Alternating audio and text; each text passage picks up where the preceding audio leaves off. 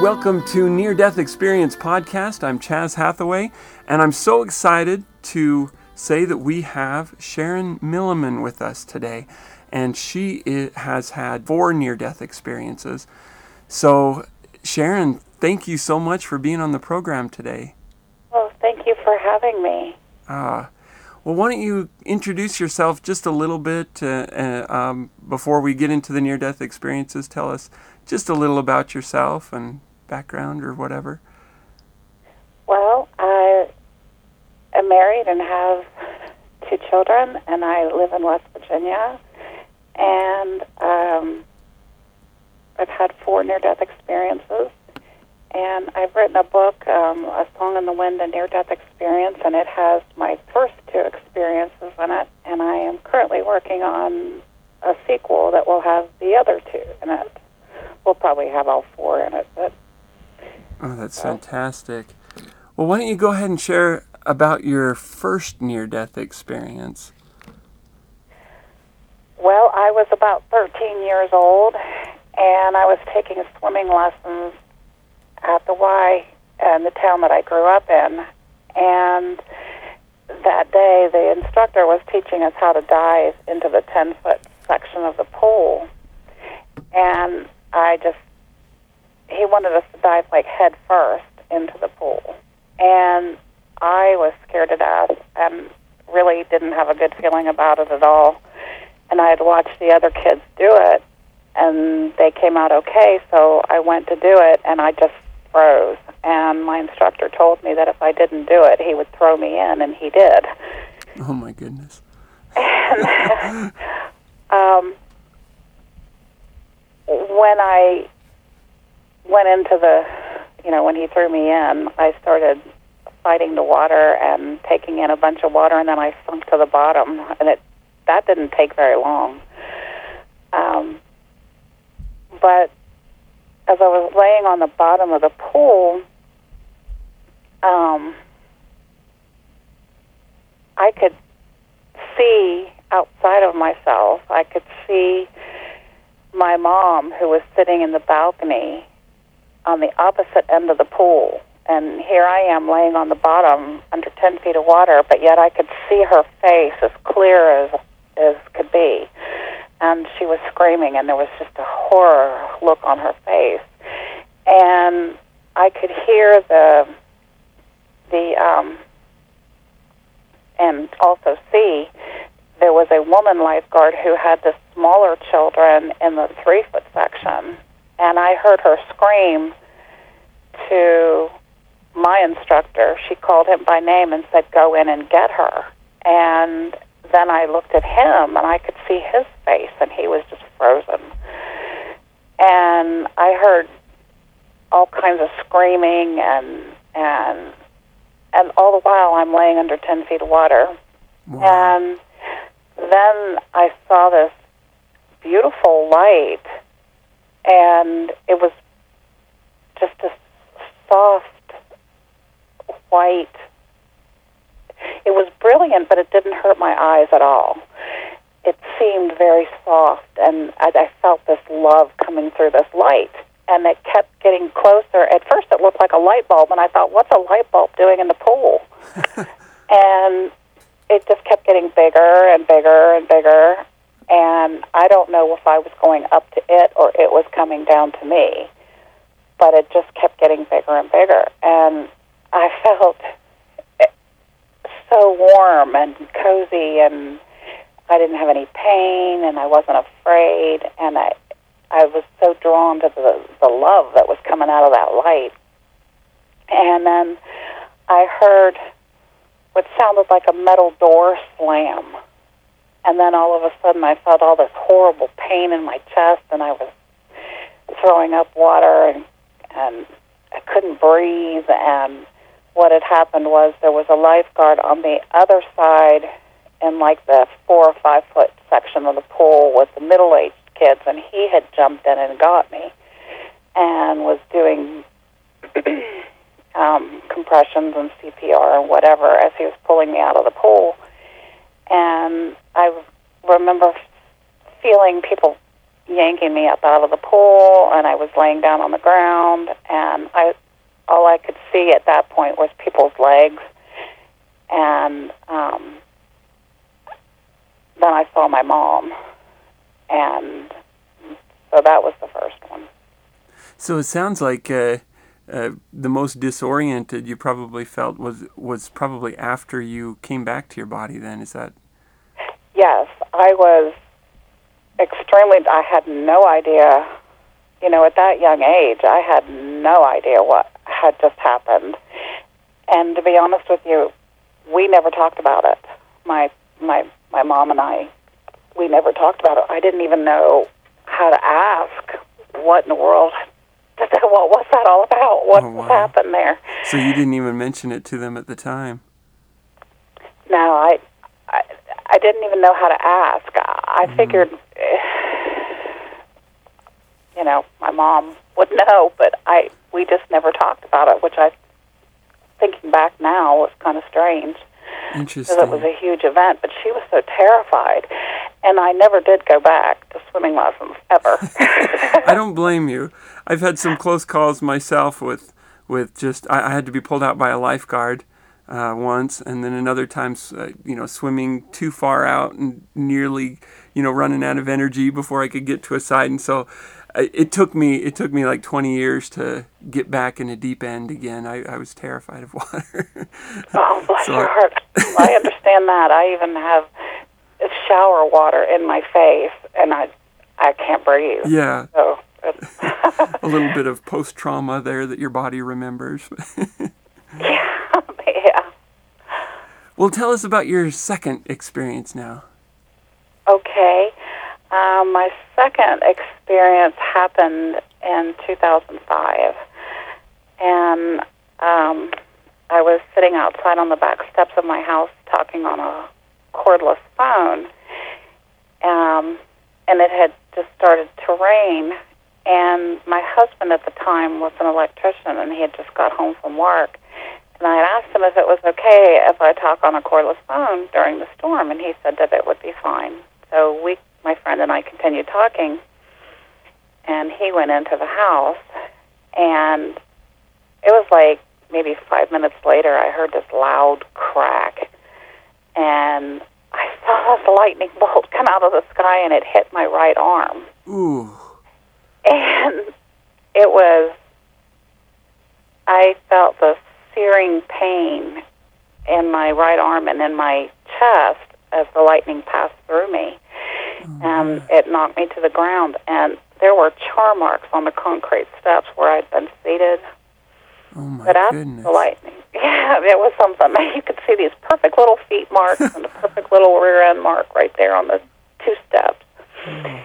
But after it went through me, it went under the house and it hit the transformer in front of our house, and it our whole neighborhood was knocked out power for about four hours. Holy cow. So during this time, um, when I was laying there on the ground, I was sweating and I was really sick at my stomach, and I had such terrible pain in my arm and chest that it was just unbearable.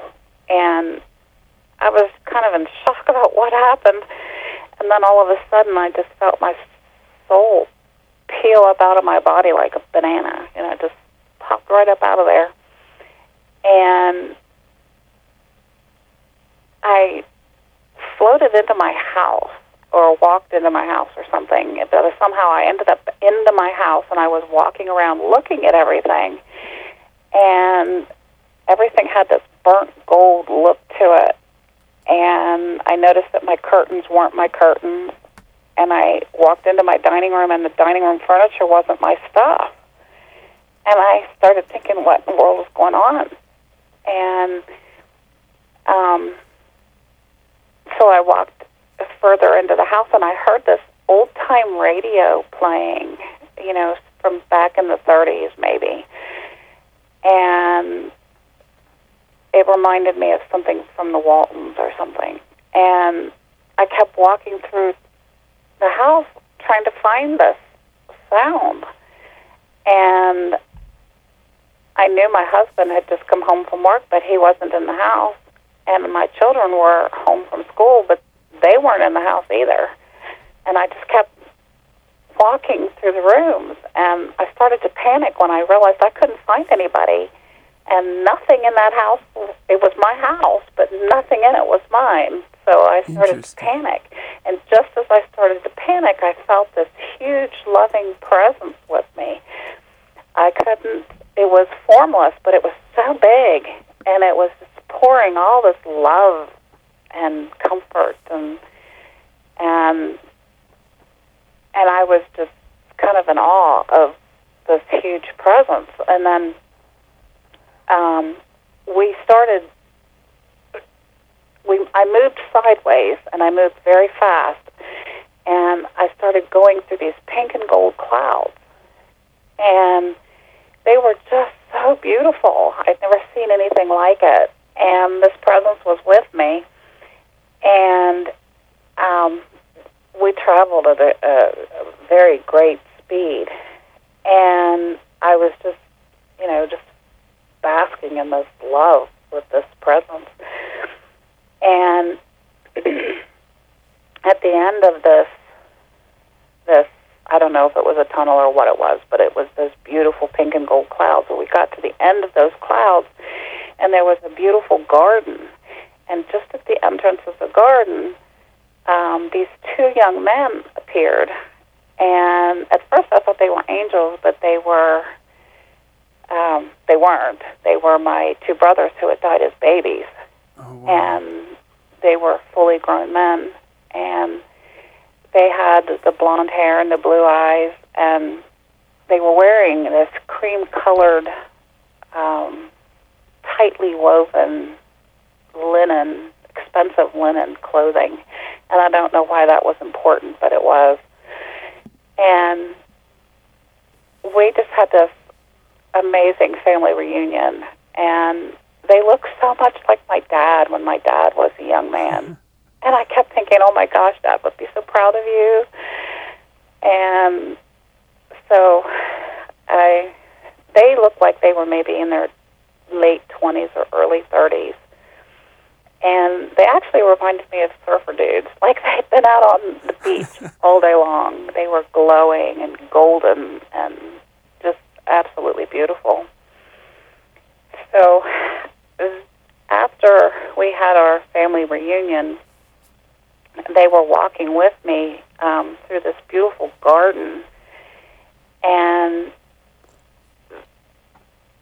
it was this garden was kind of situated to the left of this big, beautiful, glorious city, golden city, and it, the city had a big, huge building in the middle that had a golden dome and I heard water running from a stream, and just the di- you know the the sunlight on the on the water just made it sparkle like diamonds, and the colors of the flowers were so vibrant. I've never seen colors like that. There were pinks were pinker and the reds were redder, and so we're walking through this garden, and there was a old fieldstone wall looked like a fieldstone wall with the fieldstone stacked one on top of the other, and there were pink roses growing open over it, and it was just beautiful.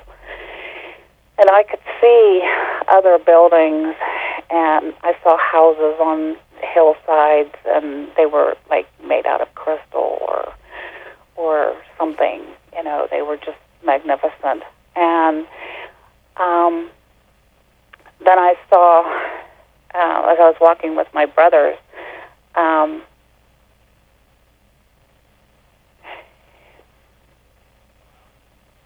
I they gave me the information that I had died, and it and I was okay with that. It was it was fine. You know, was I didn't that, have any fear or worry.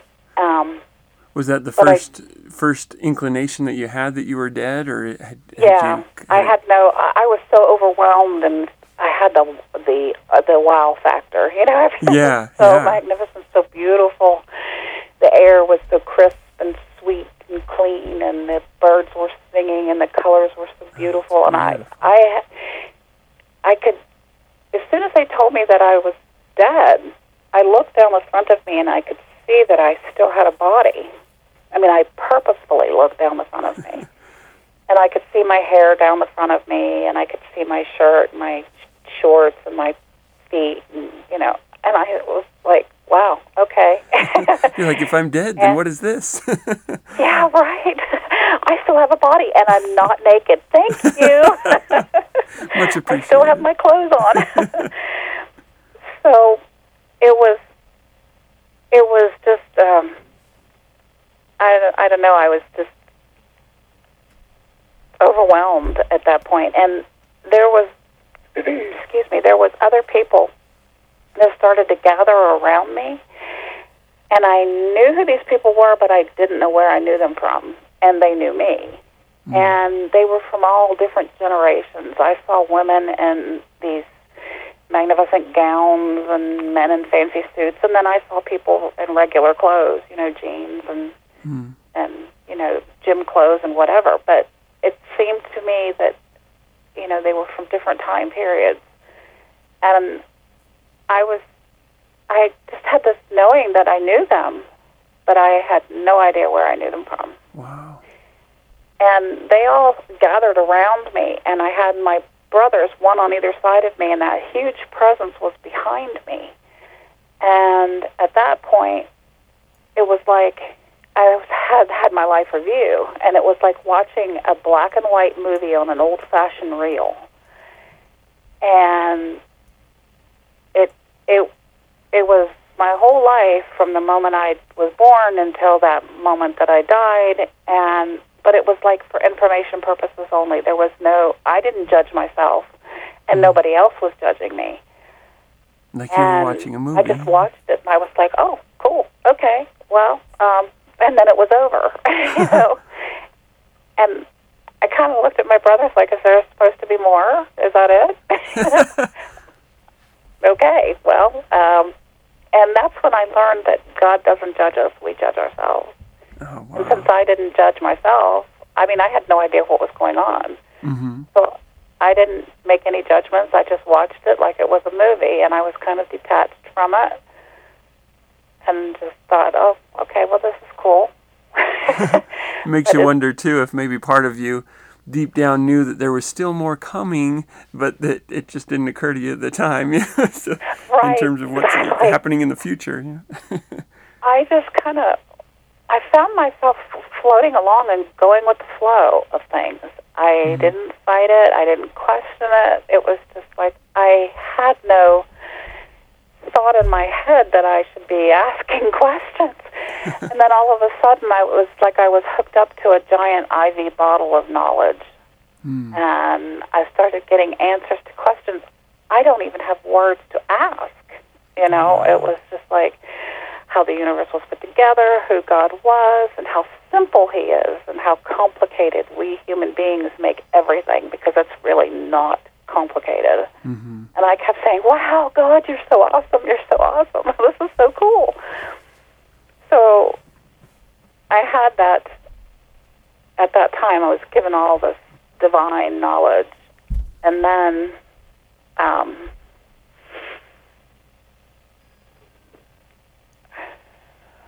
after that, um, my brothers and I was walking through the garden, and out of this grove of trees, I saw Jesus. Well, by that time, well, when you see Jesus, you forget everybody else. So I have no idea where my brothers went after that. um, so when he walked up to me, um, he was telling me that he loved me, that he always had loved me, and not to be afraid. I was like, okay. and he walked me from the garden to this beautiful wooded glen. And it was just magnificent. There were pine trees and pine cones and little flowers, and, and then there was this log, and I sat down on a log. And on the other end of the log was God. And he started talking to me. And he he looked at me and he said in a really kind, quiet, gentle voice, he says, What would you do if it were just you and me. And I looked at him and I had no clue at all what he meant. I was like, what do you mean? And he was he just smiled and he was so patient and he said, "What would you do if it were just me and you?" And I I had I, I told him I said I just I don't know what you mean. And he said, Imagine if there were no parents, no children, no husband, no friends. There's just you and me and no one else. And I, I told him, I said, I, I would drive you crazy after the first 10 minutes with all my questions and chatter, and you wouldn't like me very much. and he just, he kind of laughed, you know, and he has a beautiful laugh. Oh. And then he he stood up and he asked motion for me to follow. So we walked a short distance to the edge of the to the glen, and there was an opening, and it was kind of like taking a zipper and opening up a jacket, you know, and that's what he did. And he showed me the whole universe with nobody in it. There were no people, no buildings, no cars, no animals, no trees, nothing hmm. and all I could see was these swirling rainbow colored gases and sparkling diamond stars and spinning planets. Wow. And it was it was absolutely beautiful. But then I was like, "Oh my gosh, this is so big. I don't think so. I don't know. I don't I don't think so." now, I don't know how many people tell God no, but I did. I said no. so we ended up back on the log again. And he said to me again, What would you do if it were just me and you? And I I had no proper answer for his question. Mm-hmm.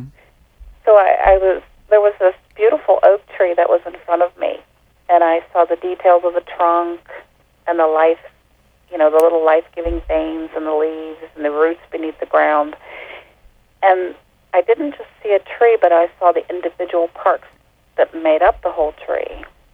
And I saw how important all these parts were to the life of the tree and also to the environment around the tree. And I began to see how all things were connected to each other and that every part, part was important to all of creation. And I think that's what God wanted me to see and I don't know. At that point, I said something that I have no idea why I said because I have never, ever read the Quran in my life, and I know nothing about, you know, Islamic faith or Right. whatever. But I said, God, your hundredth name in the Quran is God is everywhere, God is nowhere, and God is in me. And he said, Yes, that's right. Mm. And then he said, And? so I looked at the tree again, and then I, I said, God, you made this tree. You are in this tree. So when I look at this tree, I see you. And he just smiled from ear to ear, and he was like, Yes, and? Mm. like, okay. So I started thinking about my parents, and I said, um, God, you made my parents. You are in my parents. So when I see my parents, I see you. And he said, Yes, and? And he was trying to get me to go on further. Well, I said, So you made my husband, you are in my husband, so when I see my husband, I see you. And he said, Yes. And, and he was trying to get me to think. And then I began to think of that there were some people in this world who are cruel and who have hurt me mm-hmm. and other people. And I said, God, there are some people who I don't really care for because they hurt others, but you made these people. You are in these people, so when I see these people, I see you. And he smiled really big. He was really happy. And he said, Yes, that's right. Now I have a question for you. When you look in the mirror, what do you see? mhm Well, I looked down at my hands and I thought, oh, Lord. Because my normal answer would have been me, nothing special, just me. But that's not an answer you give God. So I said, God, you made me. You are in me. So when I look in the mirror, I see you. And he was like so thrilled because that was the right answer. Yes, that's right. Oh my gosh, that is so beautiful. And um, after that, we did some more talking. Um, and then these two angels appeared. And they were, they didn't have wings like people think they do. They were just ornately, they had, they were women and they had this beautiful, ornately gowned uh, gowns on. And um, they took me to a very calm lake, and I it was like um, looking down in, through glass, but I could see the world, um, the earth, and what was going on. But these were future events that hadn't happened yet, Wow. but have happened now. Um, So, what was shown to me were horrific events that stemmed from or were a result of the 9 11 attacks Oh wow. that had led to other terrorist attacks against our country and throughout the world. Um, they showed me people people being killed by bombings and shootings. They showed me the beheadings. Um, I saw our financial institution crumbling, and that they said that our money was not worth the paper it was written on. And instead of money, they showed me silver and gold coins being used to make purchases.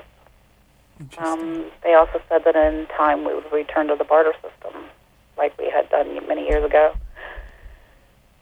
Um, they showed me natural disasters like earthquakes and volcanoes, tornadoes and storms. Um, there were six huge waves. They showed me six huge waves of water covering the land. Um,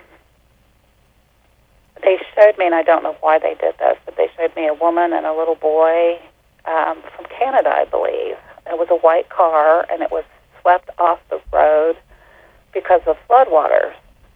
And as her car was being immersed in the water, I saw angels. They looked like people pull the woman and the child out of out of the car, but the boy had already died, and they revived him. And the the woman went on to promote some kind of spiritual series, uh, spiritual videos, a series of videos. Um, they were showing me how corrupt governments would become and their role in destroying the peace of our world. And there was, I saw dark clouds surrounding the capitals where the governments were. They showed me coups and rioting and uh, different governments being overthrown, uh, huge riots in the streets. They showed me one particular riot where a man threw something through a storefront window, and there was a, I think it was a CVS or some kind of drugstore behind him was burning, and I heard the sound of gunshots and saw this man laying dead in the street. Um, they also, on a positive note, um, they showed me small pockets of light where people huddle in places they called safe havens. And these safe havens are mostly in mountainous regions. Um, so these are like prayerful communities. Um, they showed me a silver ribbon splitting the United States apart. And I was told that this ribbon was either a river or connected to a river, and I think it was the Mississippi River. But they really didn't give me much explanation to this, except that it the this ribbon becomes larger over time. Did they give you any indication as to why exactly they were showing you these things? Because obviously, um, you know, you're you're probably thinking. eh, Well, at the time, you may not have even known you were coming back yet. But um, it, did you have a some idea that you there was something that you were supposed to do about this, or was it more of like a a warning kind of a thing? Did you get any indication along those lines? Well, I came to realize that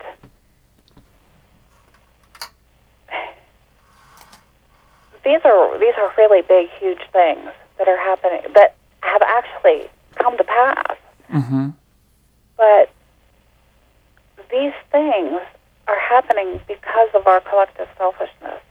Uh, And perhaps,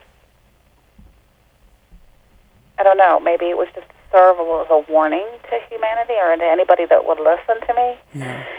And I realized uh, I, God was showing me that He is the creator of the universe and that all life flows from Him. And there's a certain order. He has an order. And if we step out of His order of way of doing things, then mayhem and chaos ensues, you know? Mm-hmm. Um, but if we stay within His order, um, then these things don't happen. Everything there, He's not a God of chaos, you know. Yeah, and uh, so if we step out of His order, um, but He gives us that that gift of free will, Mhm. and but He's saying it's not too late to stop this course of events, but it's up to us to choose whether to follow His order of doing things or to follow our own selfish ways. So we can stop all of this mayhem and con- destruction and, and, and, and all of that. It comes down to our choices then. Exactly. Interesting. Um, So what what happened next? well, I saw uh, that beautiful, magnificent city, and then there was a golden wall around the city. And I walked, as I walked through the garden, I saw a lot of the buildings that were on the outskirts of this glorious city. And some of the buildings looked to be made out of like real beautiful marble. And that one in the middle had that golden dome on it. And I saw healing buildings with the, these pools of water, um, and those were for soul healing. And I, like for someone who had had a traumatic death or a sudden death and didn't know what was going on. Mhm. And it seemed like each building had angels and other people who were specifically trained to help. You know, like the healing, the healing. They were trained for that. And there was a building for little children, um, babies. And so there was Would I saw been the little uh, children. I saw the babies. I saw, and there were specific, you know, angels that were trained to take care of them as they grow, and they will grow. would that be uh, babies that had died on the earth Yes, and and then they return? Okay. And so they go there, and it, and there were schools. I saw schools, but these weren't like um, schools of science. This was like spiritual growth. Um, I saw a library that had tons of books. I mean, thousands and thousands of books on every subject you could possibly want. And they were all in this beautiful building. Um, I saw this one. Um, it was like a banquet hall, and these were there were people inside having a party, or what seemed like a party. There was a man.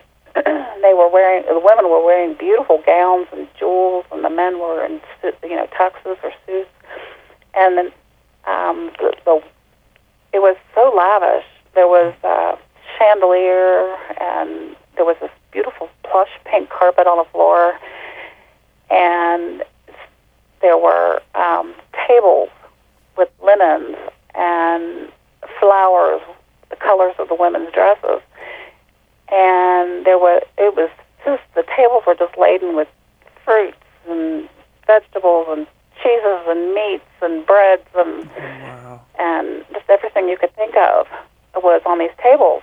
And there was a man walking around like a butler, and he was carrying a silver tray, and he was passing out champagne glasses. and there was a gentleman over in the corner, and he has playing this gorgeous piano, and there were candelabra on the piano, and his vase of roses just spilling out all over the place. you don't know how Well- excited that makes me to know that there's pianos in heaven. Yes. Oh, the music. Oh, I need to tell you, when I was in the garden, I could hear music, and it was like each blade of grass has a sound. The leaves on the trees have a sound. The birds have a sound. The water has a sound. The rocks have a ah. different sound. And when you put all of these individual sounds together, you have the most magnificent orchestra you have ever heard in your life oh, wow. the choir, everything was singing praises to God. And it was so magnificent. And I could hear the pianos and I could hear the stringed instruments. But it was a vibrational sound that was coming off of each individual leaf or blade of grass or rock or, or whatever. And it I noticed that each color had a vibrational sound, like a rainbow, you know, that each color has a different sound. Wow. So the music in heaven is magnificent. Oh, and you so can eat in heaven, but you don't have to. It's not for, to sustain life. It's only because you enjoy it. I love that because it's like everything that we love in this life is there and even better. You know, yes, it's like if there's something you enjoy here, it's there. Right. Cool. Well, that's what I witnessed anyway. Ah, it was it was absolutely magnificent, and our animals do go to heaven. So there's good. Rolling plains and valleys and hills and places for horses to run and cows to run and dogs to run and cats to play and whatever. You know, it's, it's heaven is so huge. If you think this earth is huge, multiply heaven by Oh, twenty that is billion. so It's beautiful. so big. I can't wait. I can't wait to show my kids this because I've got uh, um, a few kids that help help with uh, some farming that we do, and we, we raise ducks and chickens and stuff. And and my little daughter just just last week lost uh, one of her ducks to I I think probably a hawk or something like that. And she's like she's like, oh, I'm. I, but at least he'll he'll be in heaven now. I'll get to see him when, when I go back to heaven. Oh, yes, yes, you she will. will. Bless her heart. Oh, yes. and what a reunion that will be, too. yes. Oh. Oh, beautiful. So what happens next? Well, um, And and I pro- it's probably rough saying next too. I- is time? Were you able to? I mean, was there a chronology of the events, or did it feel kind of? I don't know. Well, you, you tell me. there how- was there was a sequence to the Oh, event. good. Okay. It just seemed like this happened, and then next this happened, and then next this happened, and then this happened, Oh, good. and it was like very uh, planned and organized, and but yet I was probably only there just minutes, but it seemed like I was there for weeks and weeks. Wow. So much happened in such. You know, I had no sense of time. There was no sense of time. Um, That's one question I've had. Is is there any kind of sleep in heaven? I mean, because I imagine you probably didn't need it. I don't. There may be rest, but I don't know that. I mean, if you want to sleep, I suppose you You can. probably could. I didn't. I was in such awe of everything. Oh, yeah. I was taking in every single detail. The uh, the feel of the grass on my feet, the sweetness of the air, um, talking with people. Um, you know, Jesus and God and the angel, and uh, just everything. There was so much; it was almost Uh. overload. I was overloaded. Wow. You talked about Like- us like sounds and things coming from the from you know even the plants and so forth. Did you get any sense of communication with with plants or was there any kind of I don't know, did they have any kind of voice or whatever? It it's almost like a uh, you you you are one with everything. Okay. So I could I could I did hear a vibrational sound coming from plants. So I know that plants are living things and God is in those things. He mm-hmm. created those things so he's in them. So they are they have a spirit within them. And it wasn't until I came back that I was able. I, I when I came back, I was um, after I healed from the lightning, and I have what's called a right bundle branch block in my heart now. Oh my. And the but I went for about six months into a place I called the pink bubble because I don't really know what else to call it. But everything had a glow, and I could see the life force of every single living thing. If I looked at a plant, I could see this glow that came from that plant. Oh, it's beautiful. I could see sitting on my back steps where I had been struck by the lightning. I was sitting back on the steps and I watched the grass spreading across the ground. Um, it was, we had had zoysia grass, so it takes several months. By the end of summer, you have a beautiful grass, but yeah. Beginning of summer to the mid middle of summer, that's when it starts to pop open and seed and spread. And that's what was happening. And I was uh, literally watching this little blades of grass.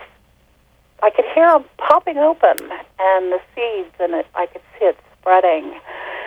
And we had these little flowers. Um, they were called Star of Bethlehem, and they open in the morning when the sun comes out, and they close at night when the sun goes down. Mm. And I could literally see in slow motion these flowers opening up in the morning Oh, and leaves popping out on the trees. And I could hear the popping sound as they would just pop open, and there they were.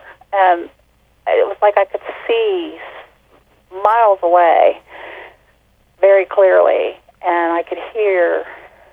Um, all my senses were so heightened, and I could. When you when you asked about what do plants communicate, yeah. um, there was a pot of flowers that my neighbor had, and she didn't water them. And I could hear them screaming. oh, I would get up and go feed them for. Because I could hear them. And if someone was chopping down a tree, I could hear it. You know, it was like, oh my gosh, the agony, you know, Oh, of the tree being chopped down. So, yes, the plants do communicate, just like animals do and Uh. people do, but in different ways. But yeah. Oh, that's beautiful though. Yeah.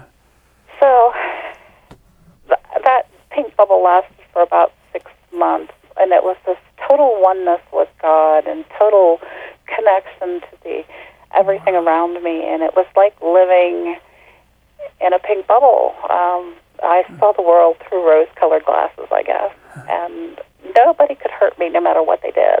You know, I, I just loved everything and everyone, and I was in this blissful state. And then about six months later, uh, because of the cruelty of people and the, the world the way it is, and the, some of the people that were around me at the time, Yeah. I came out of it very abruptly, and it was it was just like overnight. One minute I'm in this blissful place, and the next minute I'm in this. Oh my gosh! I felt like I was walking through mud, Oh. you know, and I was in shock.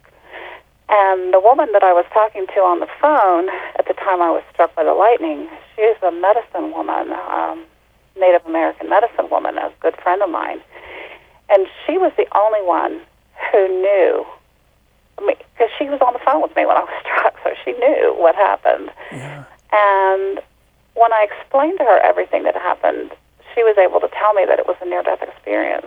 And she also told me that when I came out of this pink bubble, this bliss, this oneness with God, that I was in shock because I felt nothing. I just walked around the world for about another six months and I felt nothing. I was just stunned. I was like, I didn't feel happy. I didn't feel sad. I didn't feel angry. I felt nothing. And it started to frighten me. So I called her back and asked her what in the world is wrong. And she said, You're just in shock. You know, to mm. go from heaven back to earth and the vibrations that are so different. You know, when you're in heaven, you're vibrating at such a high frequency. And then you come back to earth and it's very low. And Yeah. So, so maybe this was the first time in six months that you didn't have that heavenly uh, connection, and Right. and then of course that's going to cause depression as well. I mean, that's just Yeah, and I have been fighting with depression off and on for many years since uh. since that experience, and uh. I think that that's pretty normal for people who have near-death experiences. Yeah, you know, yeah. and I think near-death experiences are beautiful and they are a gift, but they can be a curse at the same time. Mm-hmm. yeah. I think that's a, something that's important for people who don't have near-death experiences to understand, because you know there's a uh, there's a temptation toward jealousy, toward you know I want to experience, but then if you experience something like that, you got to come back and you got to come back to the mortal earth as it is. Oh man, I can't imagine how that It's you know that shock. difficult. I mean, at least it was for me. I can't speak for everybody, but I have found that integrating that experience, well, all of my experiences have been extremely difficult. And all of my experiences have been different. yeah, So, yeah. it- It, so that was the that was the second experience, right? Or was Right. that the th- okay? So how did the third come about? Well, I had been sick for a, a very long time. I had um, um, terrible, horrible pains in my stomach, and um, my husband had taken me uh, to the hospital. Uh, I had numerous trips to the hospital because of this. Well, What it turned out to be was a, uh, a adhesion from a previous surgery, and it caused a bowel obstruction. And they were having a hard time finding it because you don't see adhesions on um, CAT scans and MRIs. You just can't see those things. So it was. Are you still there? Yes, yes. Sorry. Oh, okay. I heard a click. I'm just absorbed in your story, so go ahead. So um, they finally, uh, and I just kept praying. I kept praying, please, this has, this has to stop. I can't, I can't do this anymore. So one night, my husband took me to the hospital, and there happened to have been uh, the ER doctor uh, knew of a surgeon that was on on call that night. So she he called him to come and look at the CT scan, and the, and the surgeon said that I had a bowel obstruction and I needed emergency surgery right away. But there was another patient ahead of me, so I had to wait about an hour. So as I was laying in the ER, I saw this man walking down the hallway, and I knew that he was an angel. And he kept he would walk away and then he would turn back around and he would come my direction. He would look right at me. And um, then they moved me into another room as I was getting closer to surgery. And that angel walked into my um, into my room and he said, "Oh, don't mind me. I'm just here to help out." oh, my mouth dropped to the floor because I knew he was the angel of death. I knew he was, and I was just like, I even told my husband. I said, "Oh my God, did you see him?" Could anybody else see him? and I'm sorry, Could anybody else see him? my husband saw him. Okay, so he was he was there for. Yeah, he was there. And so then it was shortly after that I was taken to surgery. And during the operation, before the operation, I had this really calm feeling. I just knew that I was going to be okay and everything was going to be fine. But during the surgery, um, my soul left my body and floated above the operating table. And I could see the doctors and nurses. I saw their surgical hats on their heads and their gloved hands as they were working uh, in me. And then I was lifted up to the ceiling, and I, I was looking down on them, and while they were kind of leaning over. And then, and that only seemed last for like a minute or two. And then I was surrounded by this beautiful rainbow-colored light, and I began to feel as though I was moving rapidly through it. And then I found myself standing in heaven, and I recognized everything from the previous NDE. I saw the fieldstone wall. I saw the golden wall around the city. I saw the, uh, you know, I saw all of it. And like actually, I'm, I'm standing right next to the golden wall. Okay, at this time, I'm not Okay. in the garden. I'm in the. I'm standing next to the golden wall, and I can see the garden from a distance. Okay, and this wall has surrounded this this beautiful city was very high and solid, and it was made of pure gold. Wow. And I could just feel all this love and peace, and and it was just pouring into me. And I could hear what sounded like a celebration or a party going on just beyond the city wall. And the air was just so sweet and crisp, and um, there were there was a field uh, like a meadow of tall grass that had wildflowers in it, and it was kind of they were kind of swaying and dancing in the in the breeze, and that air was just so sweet from all the beautiful colors and flowers and everything that was there. But okay, so I'm standing at the Golden Wall. There's this meadow of wildflowers, and then beyond that, like off to the left, was the garden, and there were all these people pouring out of the garden, and um, and each one had a uh, an angel walking with them, and the angels were taller, dressed in sort of a light blue and white colored robes. They were much more illuminated than the people, and the people were walking with their angels and were laughing and talking, and there was I saw two men that looked like they were from the Middle East, and they had the robes on and the things on their heads, and they were talking with each other, and there was an angel with them. And then I saw another man who looked like he was maybe from New York or someplace, and he was some kind of construction worker. He still had a helmet on his head, and he had a, a vest on that had tools in the vest. Interesting. And but each person, there were men and women and children of all ages, and you know each person had their own angel that was walking with them, and they were walking from the garden through the um, through the, the the meadow, and um, they were going into the city gates, which was just down a little ways from where I was standing, but I couldn't for the life of me move. I couldn't get down to those gates. It never dawned on me. There was this little puppy that was at my feet, little brown and white beagle puppy, and he was down at my feet, and I kept leaning. He was jumping on me and barking, and he wanted me to play with him, so I kept leaning down and I petting him, and he'd roll over. I'd rub his tummy, and I thought, okay, you're a little boy. If I rub your tummy, don't pee on me. that was like one of my thoughts. and he was just uh, wiggling all over, and he was just adorable, just so fat and roly poly.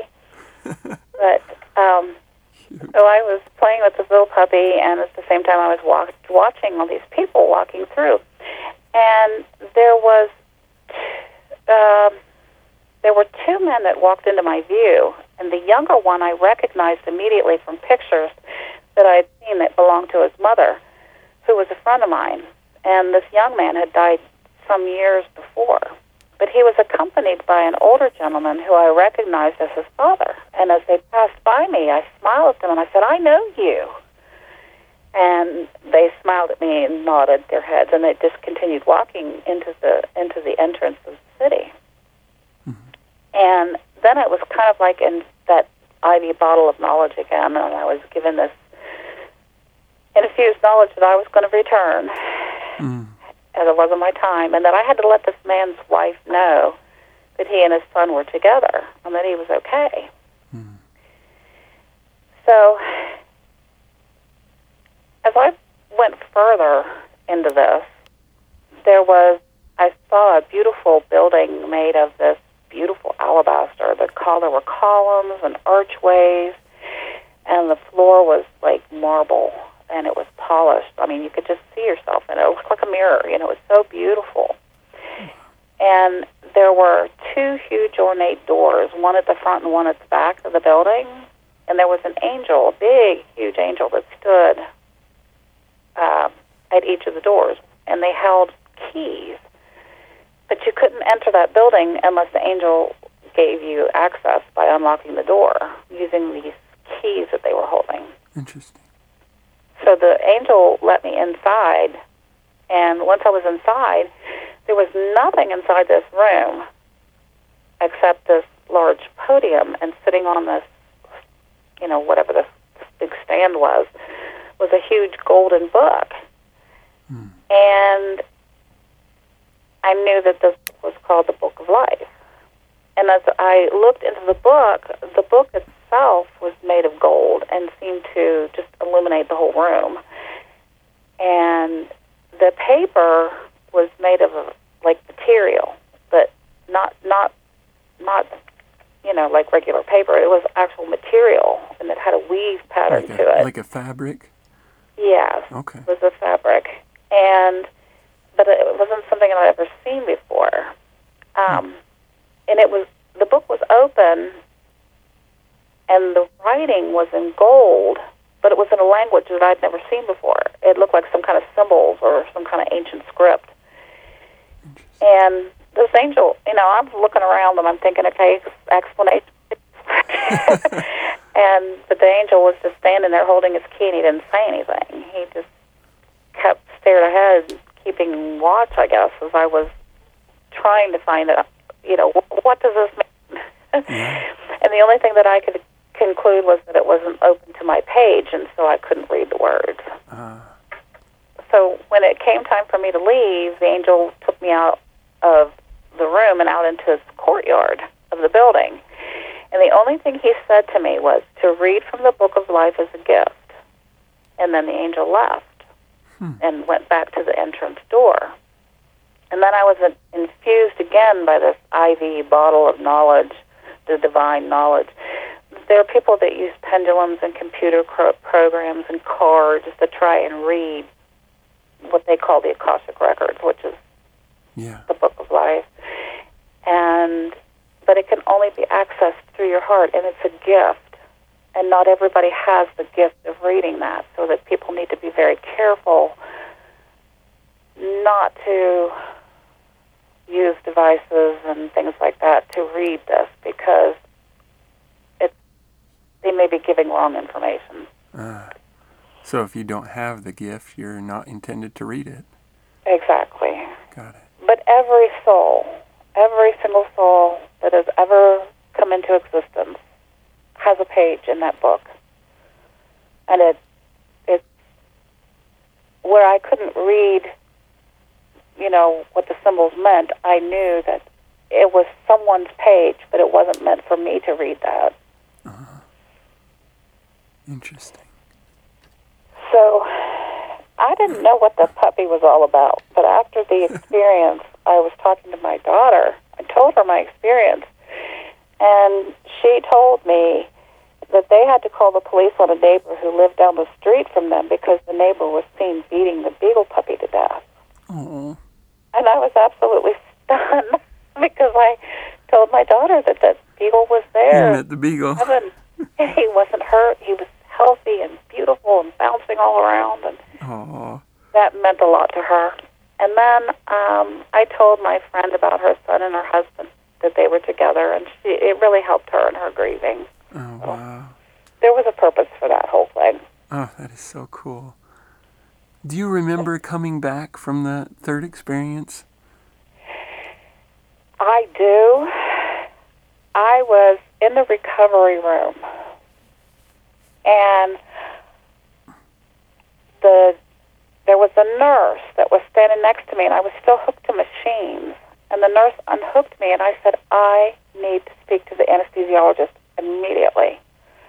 So the nurse went and got the anesthesiologist, and he came into my room, and I said, when you're under anesthesia like that, can you dream? He said, absolutely not. When you have deep anesthesia like that, you are as close to death as you can be, and you cannot dream. He said, why? I said, because I went to heaven.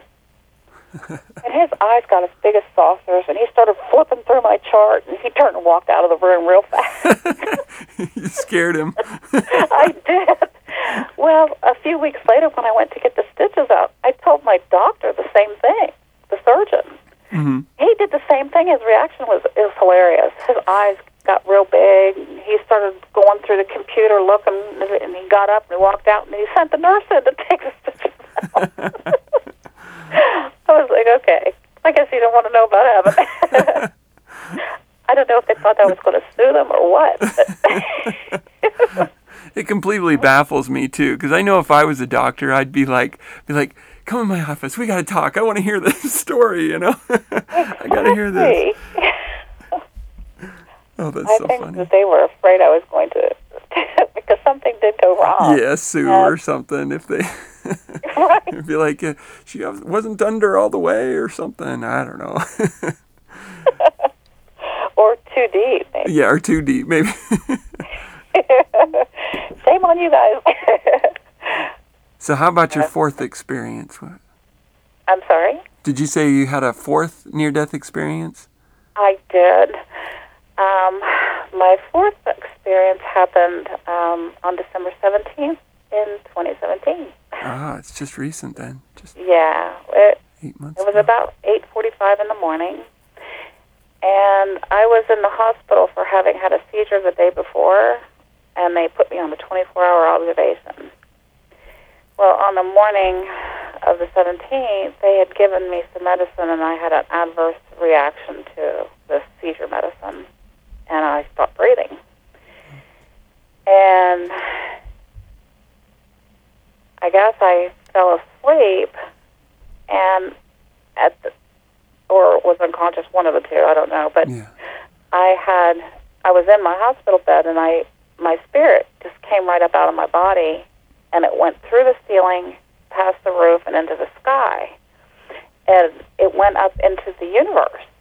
And um and I could see the the the black studded stars, but I was actually I was wrapped or cocooned within what felt like a warm, soft, thick black velvet blanket. Mm. Okay, but I could see myself in this cozy um, blanket as well as outside of myself. But I and I felt so warm and safe and protected, and you know, just you know how on a cold night when you're really tired and you climb in bed and you just wrap yourself up in a blanket and you just go to sleep and you feel so comfy. Yeah. But that's what it felt like. And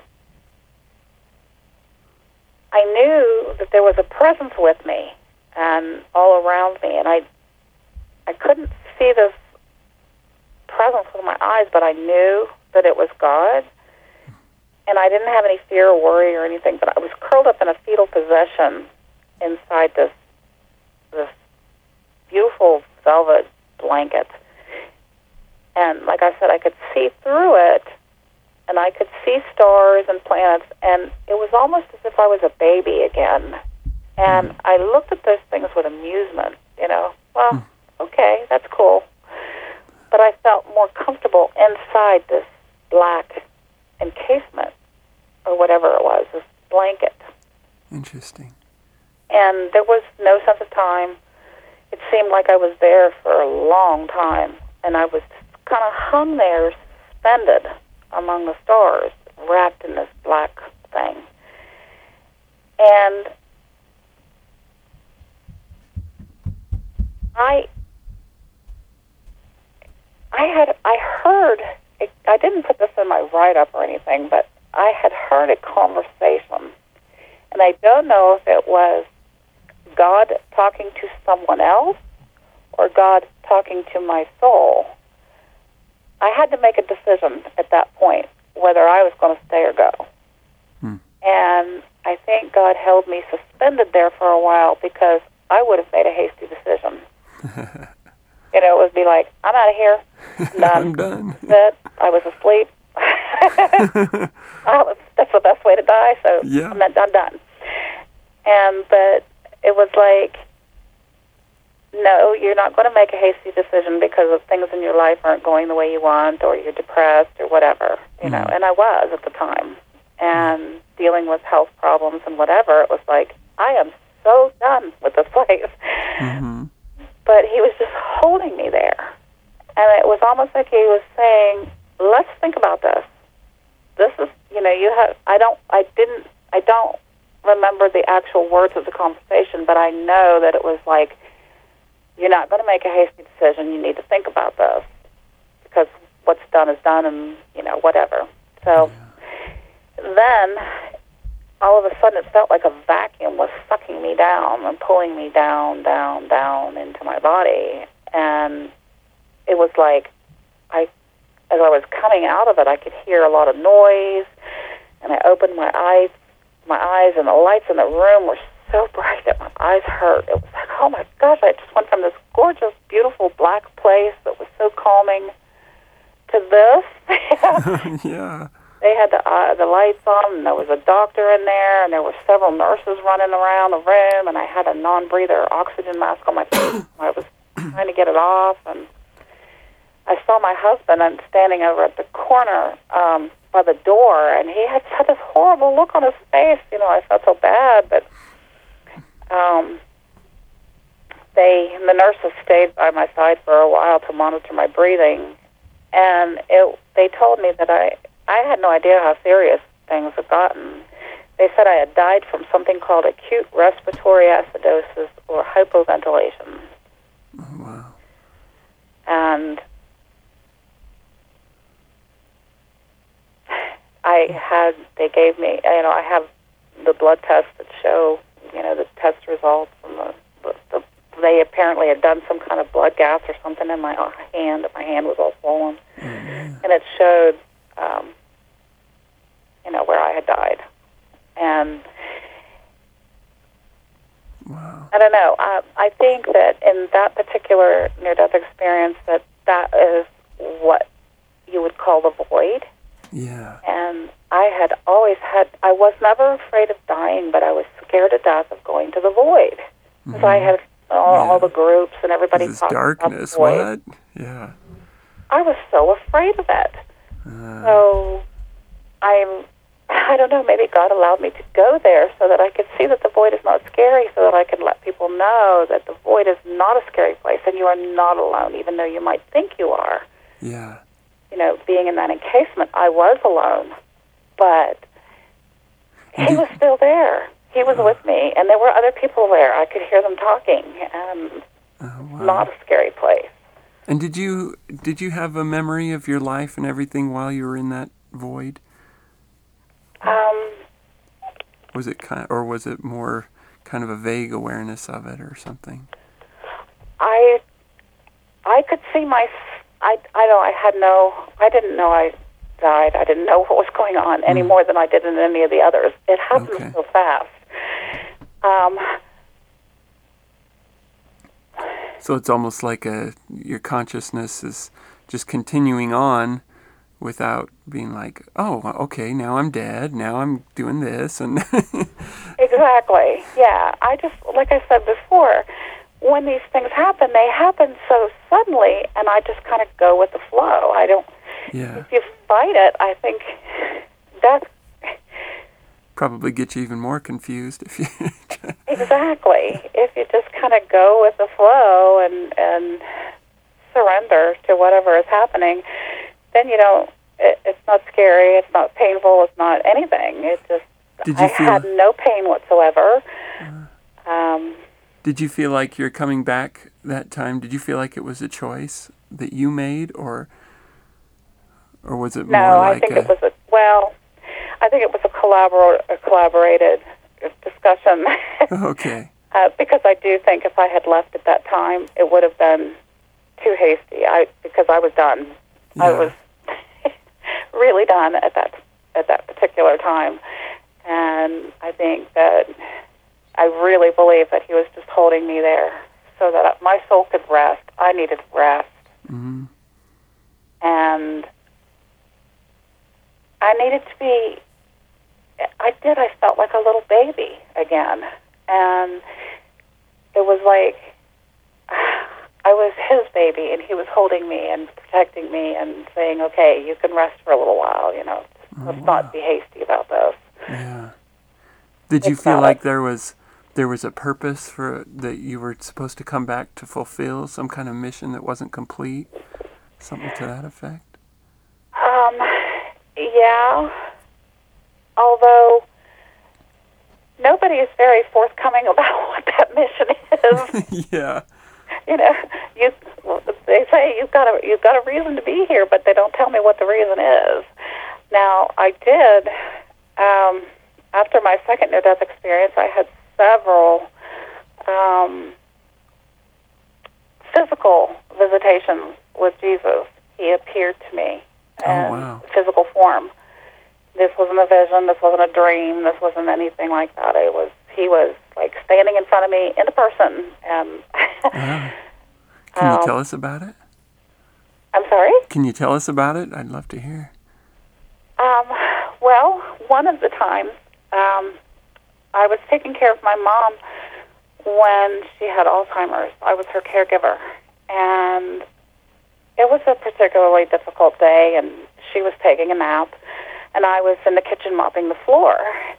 And I turn around, and he's leaning up against the counter with his feet crossed and his arms crossed, and he started talking to me and he said, You cry because you think I cast you away from me, but that's so far from the truth. And what he meant was, I did cry a lot because I thought he kicked me out of heaven. You know, I wasn't, he didn't love me enough to keep me there. so he was saying, that, No, that's not true. And he said, The purpose of my life was to love, just love. That's it. Mm. And he said, You do that so well. So you just do that. And you give everything else to me, and I will take care of everything else. You just love, and that's it. So that was the only, that was one of the times. And beautiful. um, he also appeared to me when I was 15 in the back of a church, and four other women saw him too. So it wasn't like he did that for, I am sure, for validation because all these years later, I still talk to one of the ladies who's still alive, and we talk about the day that Jesus appeared in the back of the church. Oh, cool. And uh, it's amazing how much, you know, there was something going on in my life at the time that I, you know, I just didn't know how to handle, and I never told anybody, but I was actually going to kill myself over it.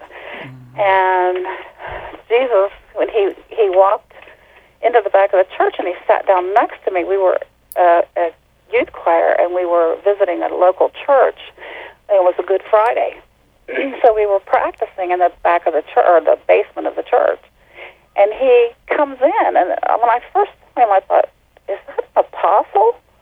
Hmm. You know, I knew that he was holy, whoever he was, but as Yeah. he got closer to me, I realized who he was, and my mouth dropped open. I couldn't speak. My mouth was so dry. And he said, he came up to me and he said, "Where do I go to sit?" And I couldn't answer him because my mouth was just on me. I was like, "Oh my God, Jesus!" You're like, take any seat you want. You can have the place. I thought, Sharon, get a grip. This is your chance to ask the Lord every question you ever wanted to ask, and you can't open your mouth and say a word. I think that's What's wrong with you? understandable. and there was two women sitting in front of me, and they turned around and they answered his question. But at the same time they were talking to him, he was talking to me. And he said, What's happening to you in your life is happening. You're not crazy. I hmm. love you. I'm with you. Don't be afraid. And then when he got up, he touched the elbow of the, one of the ladies, and she had arthritis so bad in her arm she couldn't bend it. And he put his finger on it and healed her arm. wow. And then he went upstairs to the main part of the church. Well, I still remember the song. It was called Up to Jerusalem. So we're standing there, all of us, you know, the choir and the lead guitarist and the, um, the bass player and all. Of, we are all standing there and we're singing. And I don't know if there were other people in the church or not because all I could see was him, and he was sitting right in the front. And he was so beautiful. And he kind of up to Jerusalem was a pretty sad song, Mm-hmm. and he kind of put his hands, his face in his hands, and I don't know if he was praying or crying or what. But this, there was a huge stained glass window that all the pews were sitting in front of, and the sun came through that window and just illuminated him, and he was so gorgeous. And then after we, I mean, I just sang my heart out. I gave it everything I had. I was singing just to him alone. And after he got up, and I never saw him go through a door or anything. He, I saw him get up, and then he was gone. And there was the two women that were sitting in front of me, and then um, one of them had two daughters that were sitting in front of her. We are the four people, me and those two women and her two daughters are the ones that saw him. Uh-huh. So we're talking about Jesus sitting in front. And the rest of the choir was like, Jesus, where was Jesus? We didn't see Jesus. but the four of us, or the five of us, did. Those four ladies and me, we did. And we were like, well, he was sitting right here in front of you. You would have had to fall over him not to see him. so it was, you know, he comes, I guess, and for those of us who need him at the time, and Yeah. not everybody will, will see him, but you will. Yeah. Ah, that is beautiful. Uh, and did you, before your first near death experience, did you have uh, any spiritual inclinations or anything that, you know, I, I'm just wondering if that if that was like your first uh, big spiritual experience, I guess. Well, I remember as a little girl, um, everybody thought I had an imaginary friend, but that imaginary friend was my little brother Michael, who had died Uh, when he was a baby. I was only a year old when he died, so I didn't meet him. But as I was growing up and I was like four, five, six years old, he would come to me all the time, little blonde-haired, blue-eyed boy, and we would play constantly. hmm. And he told me not to call him Michael because it would make my mom cry. so I called him Jonas. And everybody thought he was imaginary, but he wasn't. and then one day, my mom, we would go out and swing on the swings, and he would, uh, we would steal the, Flint, the orange Flintstone vitamins out of the I remember doing that. Thank you. and my mom, she would make brownies or whatever for the church bazaar, and we would go in and steal them. And I would always get in trouble. And I thought, you know what? If I'm going to get in trouble, buddy, you're going to get in trouble too. So I would go to my room and I would make him go with me. but he came to me for years, and I think that it was a lonely time for me as a, you know, a child because my older sister needed whatever she needed, and my little sister was born, and then it was just me, you know, and I was lonely, I guess. And then he came to me all the time, and one day my mom said she saw him sitting in a swing next to me on the swing set. She could see him. oh wow. She said it was her mind's eye, but she knew it was him. Oh wow. So it gave me um, validation that, Yeah. hey, you know what? I'm not crazy. That really It's was not imaginary. oh wow. And there was another person that appeared, and I found out many years later who he was. I didn't know as a child who this person was, and I talk about that in my book. Um, he was a native man, and he was on a white horse, and he would.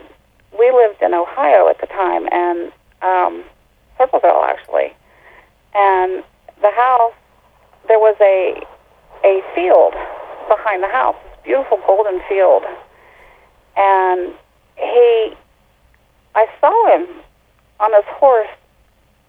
I never knew who he was, I mean, it, I, he didn't scare me.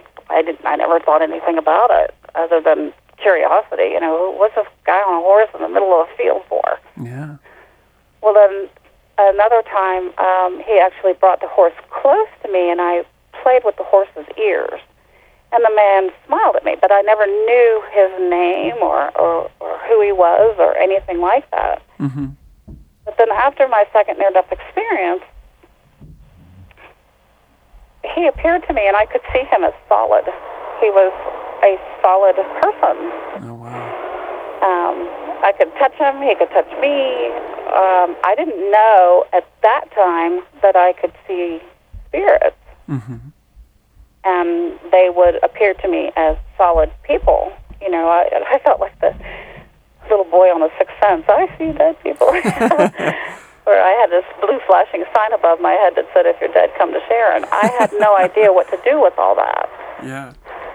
But this man appeared again, and he was talking in Lakota, and I couldn't understand a word he was saying. And I said, "Listen, if you're going to talk to me, you got to talk to me in a way I can understand, because I don't. I definitely don't know Lakota." and um, his name, when he first came to me, he said his name was Running Elk, and he. But then, like a day later or two days later, he came back and he said his name was Gray Eagle, and that he had counted coup and had grown. And and I said, "What do you mean?" And he said, "In spirit world, you continue to grow spiritually, and you you don't stop growing. You don't stop." Um, Stop progressing. exactly. Wow. So he had counted coup, and I didn't know what that meant. I had to look it up. Yeah. I knew nothing about Native tradition at all, nothing. And so he was with me for about five to six years, and he was teaching me all about Native tradition and how everything is connected. And and I had a friend who could see spirits, and he was an artist, and I had him draw. I told Gregor, I said, you go to this guy and you let him draw you, and I told him nothing about nothing, not even his name. So he drew a picture of him, and there was an eagle coming out of the sky, and a white horse was next to him, Oh, and he drew him. so I have that picture. Oh, And I took that picture and I showed it to my mom. I was so excited when the picture came back. It was like, that's exactly what he looks like. Oh my gosh. yeah. So I took the picture to my parents, and my mom looked at it and she said, I recognize this man. And I oh. said, How do you recognize him? She said, He was by my bedside the day you were born. Oh my goodness. and I was like, Oh my God. I really didn't know what to make of that. Oh, that's interesting. Amazing. You don't happen to have Native American ancestry, do you? I did a DNA test, and yes, we, I do. Ah, interesting. Yes, I do. Interesting. He told me, he kept saying, You are one of many nations. And I'm like, uh, What does that mean? I'm a Heinz 57 variety, you know, the Oh, wow. And it turns out that I have German on my dad's side, and I have several different native tribes on my mother's side. And Oh, fascinating. so, and I did not know that. Yeah. Um, I had heard my grandmother talking about um, a native man that was in our family. Uh, my great great uncle, I guess, or great great great uncle. He lived in the 1800s. Um, his he was a Powhatan chief, and one day she pulled a picture of him out of a book. I was probably I don't know between 13 and 15, somewhere in there. And she said she took me into the front room of the of the house and she said I will have something to show you. And she pulled a book off the shelf and inside the book was a picture. And it was a native man and with a headdress on and there was a woman in this little gingham dress standing next to him. He was sitting in a chair well that was my first love it was like wow you know, Yeah. I'm in love with this man. He's so beautiful. and my grandmother said, This man is your relative. Well, I was like stunned. I had no idea. And then she put the picture back in the book and put it back on the shelf. And then by that time, my cousins and aunts and uncles and everybody came. We were having a big dinner. So she never did finish telling me the story before she died. Wow. And I have tried, you know, when they cleared out the house, the house is no longer there. And I tried to talk with my aunt about the book, but she didn't know what in the world I was talking about. but uh, my dad did genealogy, and there is, um, there was a native chief in our family. Um, his given, I don't know what his native name is, but his name is Charles something. I can't remember. Mm-hmm. My aunt gave me papers on him, and I can't find them right now, but he is buried somewhere in Richmond, Virginia. Oh, interesting. Oh, so beautiful. So cool. uh, So the the gray eagle, uh, my granddaughter also saw him. She was living with me at the time, and um, I was downstairs cooking and and had my head in the oven, and she comes down the stairs. Grandma, I heard three knocks on the wall, and your Indian angel's upstairs and wants to talk to you. and I asked her, I said, "Did you actually see him?" And she said yes, and she described him. I mean, to the scar on his arm, she described Oh, him, wow. and it was.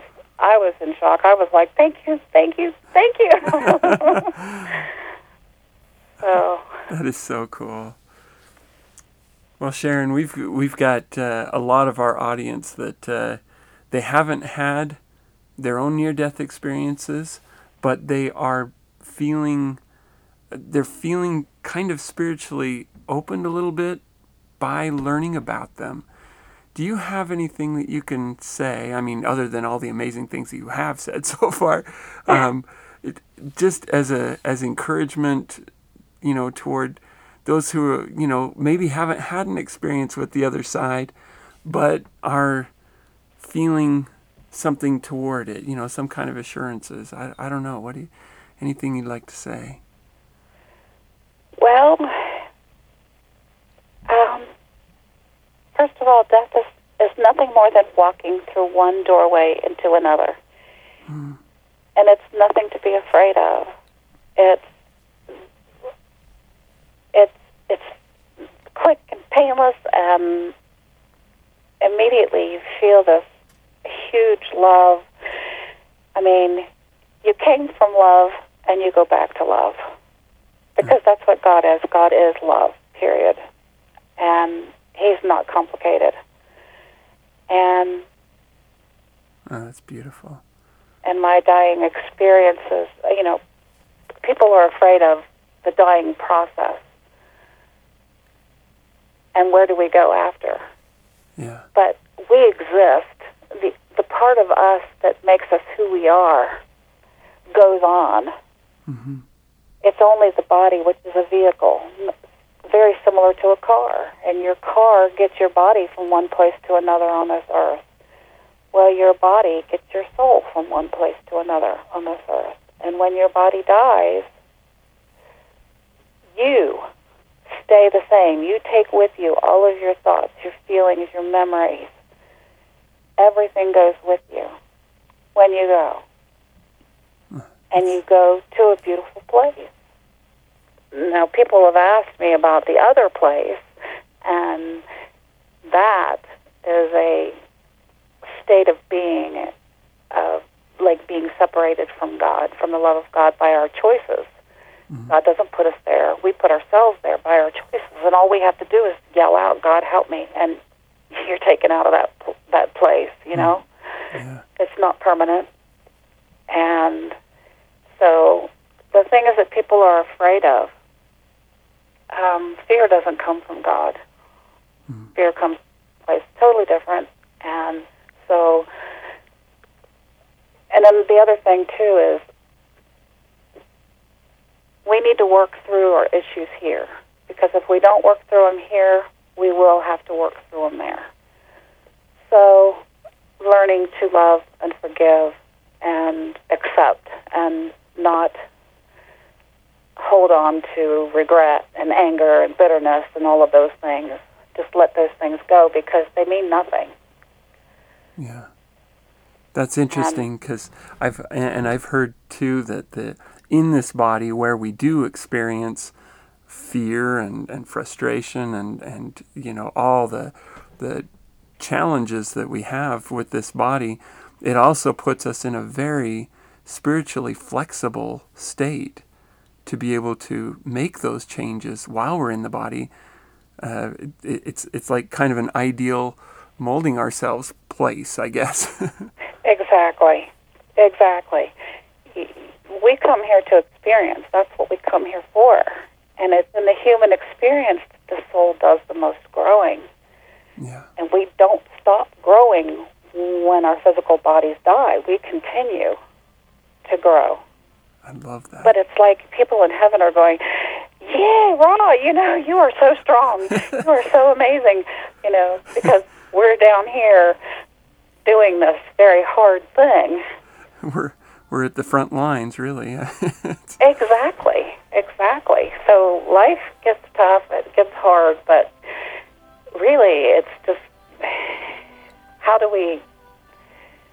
We need to grow from these things that we call negative because in in the afterlife they don't call things good or bad. Mm-hmm. It's nothing more than experience. We are the ones that term things as good and bad. Yeah. So now's when to focus on that learning. Right.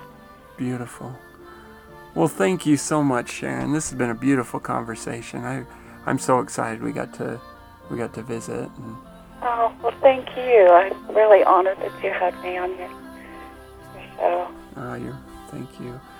And for our listeners, uh, we can, you can, if you have questions for Sharon, or or for the podcast, whatever, you can either uh, email near death experience podcast at gmail.com or you can comment on the site near death experience podcast.org. And um, if you'd like me to get you in contact with Sharon directly, I'll, I'll be glad to you know get you in contact with her. And, and also, we'll put a link to her book. And uh, again, thank you, all of you, so much for listening.